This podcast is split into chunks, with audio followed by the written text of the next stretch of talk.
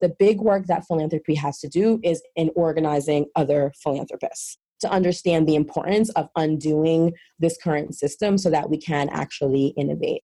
For putting philanthropists' feet to the fire around what it means to make long term commitments to this work, understanding and really deepening their commitment, and then also partnering, partnering, partnering, partnering with people who know the work, who are doing the work every day.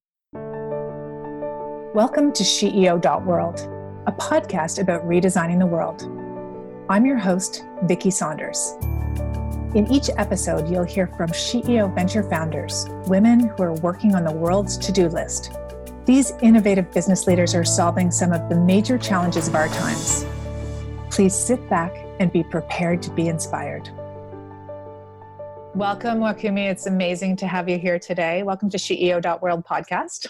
It's a pleasure to be here, Vicki. So, I often start with this question Did you always want to create the organization that you are running right now? How did you get involved in this? Yeah, I didn't choose to do work around girls of color. The work chose me um, and just kept choosing me over a period of years. I kept having these instances where I was being called into being a voice and an advocate for girls of color, which I am one, right, as a Black woman. Um, but I never felt like it was my passion or my calling. It just kept like girls of color work, advocacy, policy brief writing, like speaking on behalf of girls just kept showing up in my life. And it became clear uh, in 2013 that, okay, this is the work that I'm supposed to be doing. So I answered the call talk to us about what does Soul Sisters Leadership Collective do? What's the problem it's solving? What's the work it's doing daily? Yeah, Soul Sisters Leadership Collective does work to mobilize systems involved girls and non binary youth of color around the issues of state violence and community violence, poverty, and all forms of oppression. And we're really concerned about what we observe to be a crisis in our community, in our in our nation, and globally um, around what girls of color, Indigenous girls, girls in the in the global South, and non-binary youth who um, we're learning more and more about are experiencing one in the legal system as the fastest growing prison population two in terms of violence being most more likely than white girls to experience sexual violence in terms of mental health, being more likely to attempt suicide, um, girls of color are. In terms of unemployment, even right now, girls of color are experiencing higher unemployment rates than the overall youth unemployment rate, right? So the disproportionalities are really staggering. We've seen in Indigenous communities, the missing and murdered Indigenous women's community. The same thing is happening in the Black community. We have Black girls going missing left and right, um, and we, we can't, we don't know where they are. We can't find them. I mean, in terms of sex trafficking, in terms of pretty much any social well-being indicator, girls of color are experiencing hardship. And I think we hold that along with one, girls are, and Black women are the fastest growing demographic in entrepreneurship there's a rich, rich, rich history of girls and women of color leading social movements, right? So a lot of the freedoms and rights that we enjoy today were won because girls and women of color stepped onto the front lines, put our bodies um, on the front lines, our reputations, put everything at risk to be able to fight for our people and our communities every time. We're always the ones doing it. We're doing it now. It makes me tearful because while girls and women of color have experienced so much hardship, there's also so much hope that just it's like we can't help we like we can't help but have hope. It's it's almost like we need the hope to feed us so that we can survive and thrive every day and it pushes us to step into leadership and to be thinking about how can we support our people in accessing well-being and freedom by any and all means, including entrepreneurship, which is what brings Soul Sisters into the SheEO space it's just unbelievable to witness over and over. Just that one of the things that we've learned on our Indigenous women calls that we do every week, we used to do one word check ins. Now we never do one word check ins anymore. We do like the two, right? The spectrum that you are holding from the violence and the injustice to the hope and the potential and the possibilities as you just went through the list of all, here are all the things that we are burdened with in a not proportional way compared to the rest. And then here all the ways that we're just like stepping through to lead. I love entrepreneurship. Entrepreneurs are my people. Uh, i love the spirit of this sort of courageous brave individual who steps into their leadership. Something doesn't work for me here i'm going to do something about it. I just love that vibe and would do anything to support it. And i wonder have you noticed a difference over the last couple of years? You've been doing this work for a while. The spirit that is inside people is is that growing to create change in the world through entrepreneurship? Yes. What i'm observing amongst girls of color black girls and girls of color is the spirit of resistance just a spirit of no. Like just a spirit of we're not no. This is not okay. We're not going to keep acting like this is okay. Um no there are lots of different ways that that spirit of resistance manifests itself. And i think one of them um, has been in entrepreneurship young young people saying you know i'm not just going to wait for some mcdonald's job or for some job that is a dead end job. I actually am a really talented artist or i'm really interested in lip gloss. And so I'm going to just um, make some bracelets or make some lip gloss or or sell some candy or some chips and figure out another way um, to be able to access funds and fight the poverty um, that my my family is facing. It's one a spirit of resistance, and I'll, I'll also say. our people have always done this. You know, I just, uh, people of color, because of the historic economic disenfranchisement of our people from the beginning, from the times of enslavement and Reconstruction and Jim Crow. And historically, our people have always been on the outside of the central means for accessing wealth and economic stability. And so we've always done this. We've always leveraged our talents and what we know our community needs and wants, like our understanding of the market, right? We've always understood the market. We're like, what can I make a buck on, right? Um, and and the truth is, the thing that's so unfortunate is the negative things that are in our community, the drug trafficking, the gun trafficking. What's unfortunate is that there aren't more entrepreneurship programs in our communities to, to funnel those people who are doing that, which is harmful to our communities, and stop and there are some skills in there that I wish we had more capacity to redirect. Those folks who are selling drugs and selling guns and selling things that are harming our communities could just as easily be some of the leading entrepreneurs. Um, and, and even if we're thinking about the drugs, like when we're looking at what's happening with marijuana and how uh, our people who have been selling marijuana for all these years have faced so many criminal charges and so much, so many, so, so many of the nation's punitive measures while now white folks are getting rich off of marijuana. It's just wild. So just thinking about like the point that I'm trying to make is entrepreneurship has always existed in communities of color uh, because we've needed it to survive. What I'm seeing now is we're just leaning into it more, being more bold, speaking out against being on the outside of venture capital and other resources for our work and seeking to really be able to be included in the mainstream game. Do you have um, any favorite stories that have emerged of young women that you've worked with who sort of stepped in and directed their creative energies towards things that are creating a better world? Yes, I mentioned lip gloss. There is a young woman, her name is Saskia, and she has this awesome lip gloss brand, um, lip gloss and eyelashes brand. In Black girl culture right now, the false eyelashes are a whole thing. They're loving it. They're glamorizing themselves and beautifying in the way that feels good to them. And I love to see it. And she just noticed that like young women were really hungry for lashes and lip glosses and beauty items um, and she has a passion for makeup and and design and we did a black our very first black girls design camp which was you were the little you were the push for Vicki. Um, it was so successful and she actually outfitted the girls when they did their fa- their culminating fashion show with their designs that they made. She outfitted them in lashes and lip gloss, and it was like it was a frenzy. People were like, the girls were like, "Where's my Where's my stuff?" They were so excited not only to have the products, but also to have to be supporting a 17 year old girl who had somehow figured out, I actually don't know how she figured out how to get her own lashes line. I have to call her and ask her. They were amazed that she had taken the initiative to get them what they really wanted. What I think is so special about that is because she is a black girl, she knows what black girls want you know and so she's best suited to be providing it to them it just makes sense you know it's logical totally i mean when we're shoulder to shoulder with our customers and our people that's when the design of our work is really amazing i was thinking of the black girls design camp and the work that you're doing around fashion for social justice do you want to talk a little bit about that initiative that you've got going? For sure. Soul Sisters Leadership Collective does a lot of things. We do leadership development programs for girls and non binary youth in lots of different settings. We do organizing and advocacy work and technical assistance, professional development. We also have initiatives diverting girls away from incarceration and into community. And so we do a lot of things. One of the things we're doing, which is what you're you're mentioning, is the Fashion for Social Change initiative.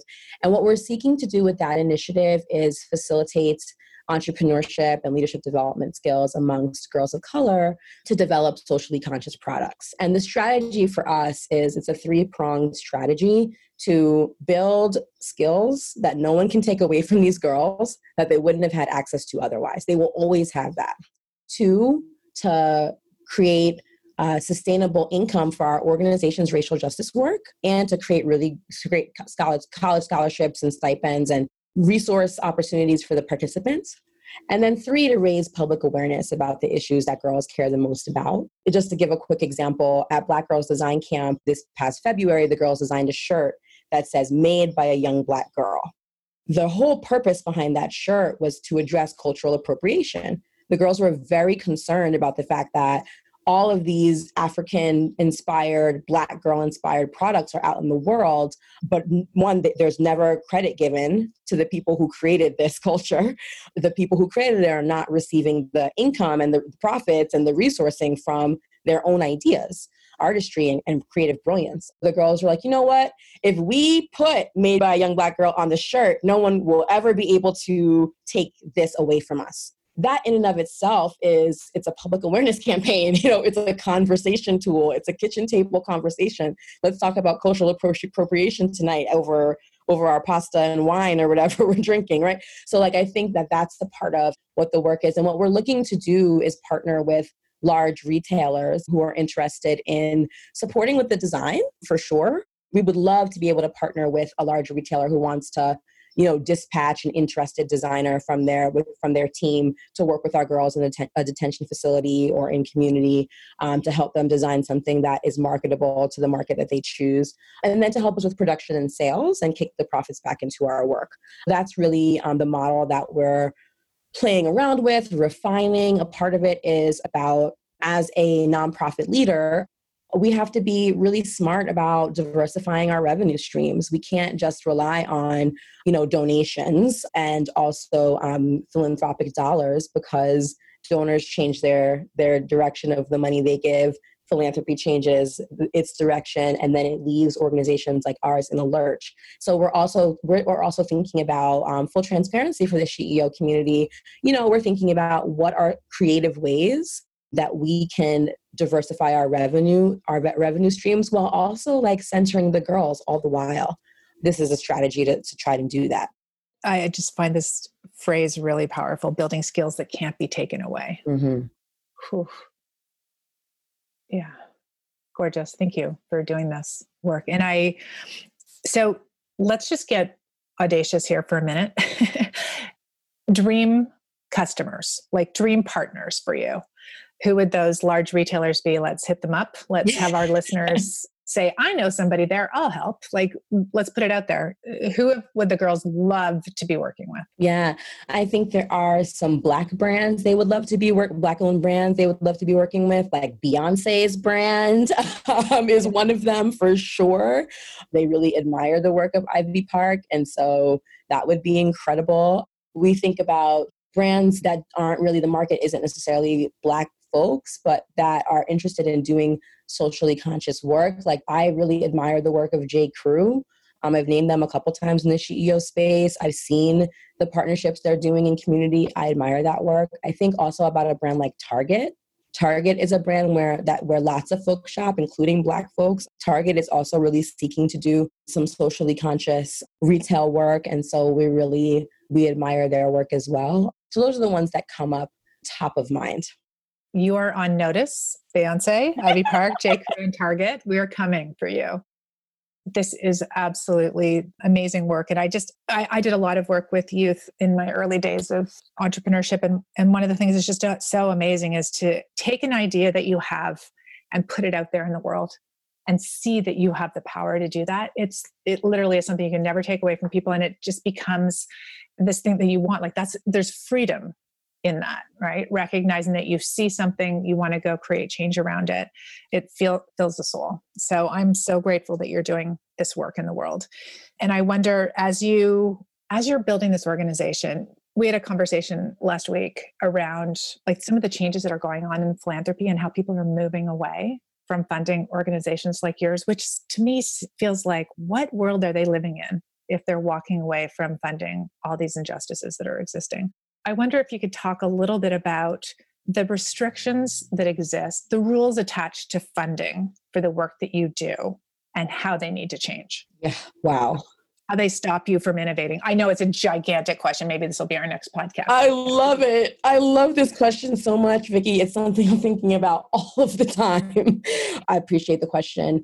The first thing is folks in the philanthropic space are giving so soul sisters is blessed in that we have attracted some of the most progressive funding philanthropists out there and foundations out there because of the nature of our work.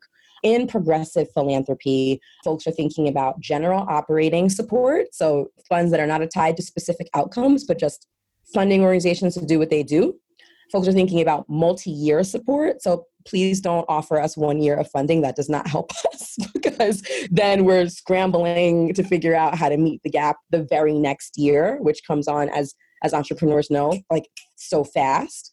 And then folks are thinking about really easy reporting, making it very, very simple for especially grassroots groups to report on how they use the funds. Not to give us a pass in terms of financial management and sound financial management systems because everyone needs to have that. We're accountable for how we use those funds, but to make it so that we don't have to write 10 page papers every time it's time to report on a $25,000 grant. Like it's not, you know, it's just it's just ridiculous and how and how that takes us away from the work and from the freedom to innovate because we're at our computer typing about every little thing that we did um, with the, with the dollars. Those actions of philanthropy are really helpful I think the big work that philanthropy needs to do is somewhat about practices for sure, making it easier to apply, making it so that people with disabilities, that people really at the grassroots, who frankly, to be honest, Vicki, some of our sisters and siblings in the trans community who are doing this work have been in and out of prison their whole lives and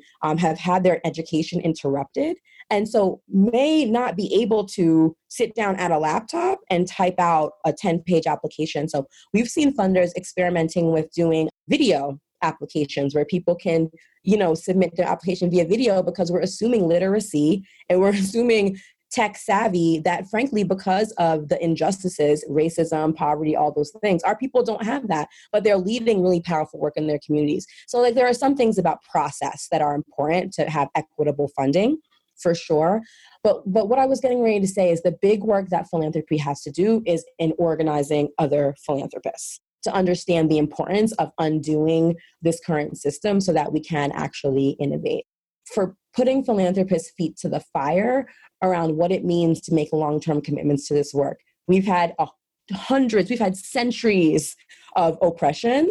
Thinking that we're going to create a 10 year project in philanthropy and fund it and sunset it and we will have solved violence is uh, it's preposterous. And it's it also to be honest with you it also perpetuates like some racist ideas. Like oh, we like, like black women have to put our super people capes on. Um, we're going to solve all of the problems. That's not that that frankly white folks created and white supremacy as a system continues to prop up in patriarchy and capitalism et cetera I think the work for philanthropy is about understanding and really deepening their commitment and then also partnering, partnering, partnering, partnering with people who know the work, who are doing the work every day. Because some, I mean, I just had this experience with the philanthropist, the philanthropic body, a foundation, you know, is launching a racial equity fund as a result of what's been happening with the social unrest. And they're just like, we're going to be launching a fund. We're going to let y'all know what the strategy is. How? How are you all all of a sudden experts in racial equity you know, and what, what like what, why wouldn't you think to instead of just showing up with a five thousand dollar check, why wouldn't you think to come to the groups and say with humility and say we actually don't know. Is it okay if we create a table? Would you join us and and help us figure out how to do this? The way that money operates, um, this is the last thing I'll say, is because in this country money equals power. I think people forget people who have access to money resources they devalue the brilliance and the resource of people who have been doing the work. And that is a, hu- a huge misstep. So that, those are the thoughts that come to mind. I've been doing um, a series with one of our activators around the rules attached to funding and how they're just keeping the system and the structures in place the existing rules and how we have to transform those and to your point not only do they need to partner with organizations like yours to figure out a path forward but they need to pay you to be at the table to design it with them, right? Like, hello. I mean, oh my God. I, I just feel like this is going to be a theme that I'm um, really going to be focused on for the next little while because the outcomes that you get with your organization and the work you're doing is what people want. And then they give you rules and a structure that blocks you from actually doing the work. And they don't understand that. And most people don't take the time to articulate why that like why your rules are stopping us from doing this work. Or maybe you say it and it's not being heard. This happened to us recently too. It's like someone's like oh we just love what you've done in five years. You know how do we get more of that? And i'm like well you might notice that we didn't take any of your money. That's how we got here. Because your money would have stopped us from doing this work. You have to have unrestricted capital to create the innovation forward. You have to. To see a sea of unrestricted capital coming going you're the expert Wakumi you know what you're doing you know your community we trust you. That's it. Here you go. Right. That's a, that may have seemed really strange six months ago. This is our new world. This is what we need to start doing. We trust you. That's it. 100%. And you know, it's funny, there's a hashtag that comes out of the reproductive justice movement, hashtag trust black women. And that's what you're making me think of, um, Vicki, that where's the where's the trust for people in community? And I, and last thing I say, because I don't I don't want to end on this front, but we talk about how big the resources are of some of these philanthropic bodies. You will have so much. What is with the level of control that you want to have over the 5% of your wealth that you're giving out to groups like ours? And I think that many people don't even realize they're doing that. It's just like that's what you do with funding. I'm like, well, what if you didn't? What if there was another way? So, anyway, I thank you so much for your time today for the work that you're doing. How can people find you and what do you need? Yes. Um, so, you can find us on www.soulsistersleadership.org. Also, we're pretty active on Instagram and Facebook. Facebook, we're at Soul Sisters Leadership Collective, and Instagram at Lead, L E A D, Soul Sisters. And right now, what we need is for folks to contribute into our crowdfunding campaign that's specifically for our Fashion for Social Change project. We're raising $15,000. We're at about $2,000. I will put the link on our website so that folks can access it. Awesome. Thank you very much. Thank you for all you do. And we'll be back to speak more in the future, I hope. Absolutely. Thanks. Thank you for listening to the SheEO.world podcast. If this conversation resonated with you, please share it with a friend and subscribe on your favorite podcast player. If you'd like more information about SheEO, please visit us at sheeo.world. That's S H E E O dot world.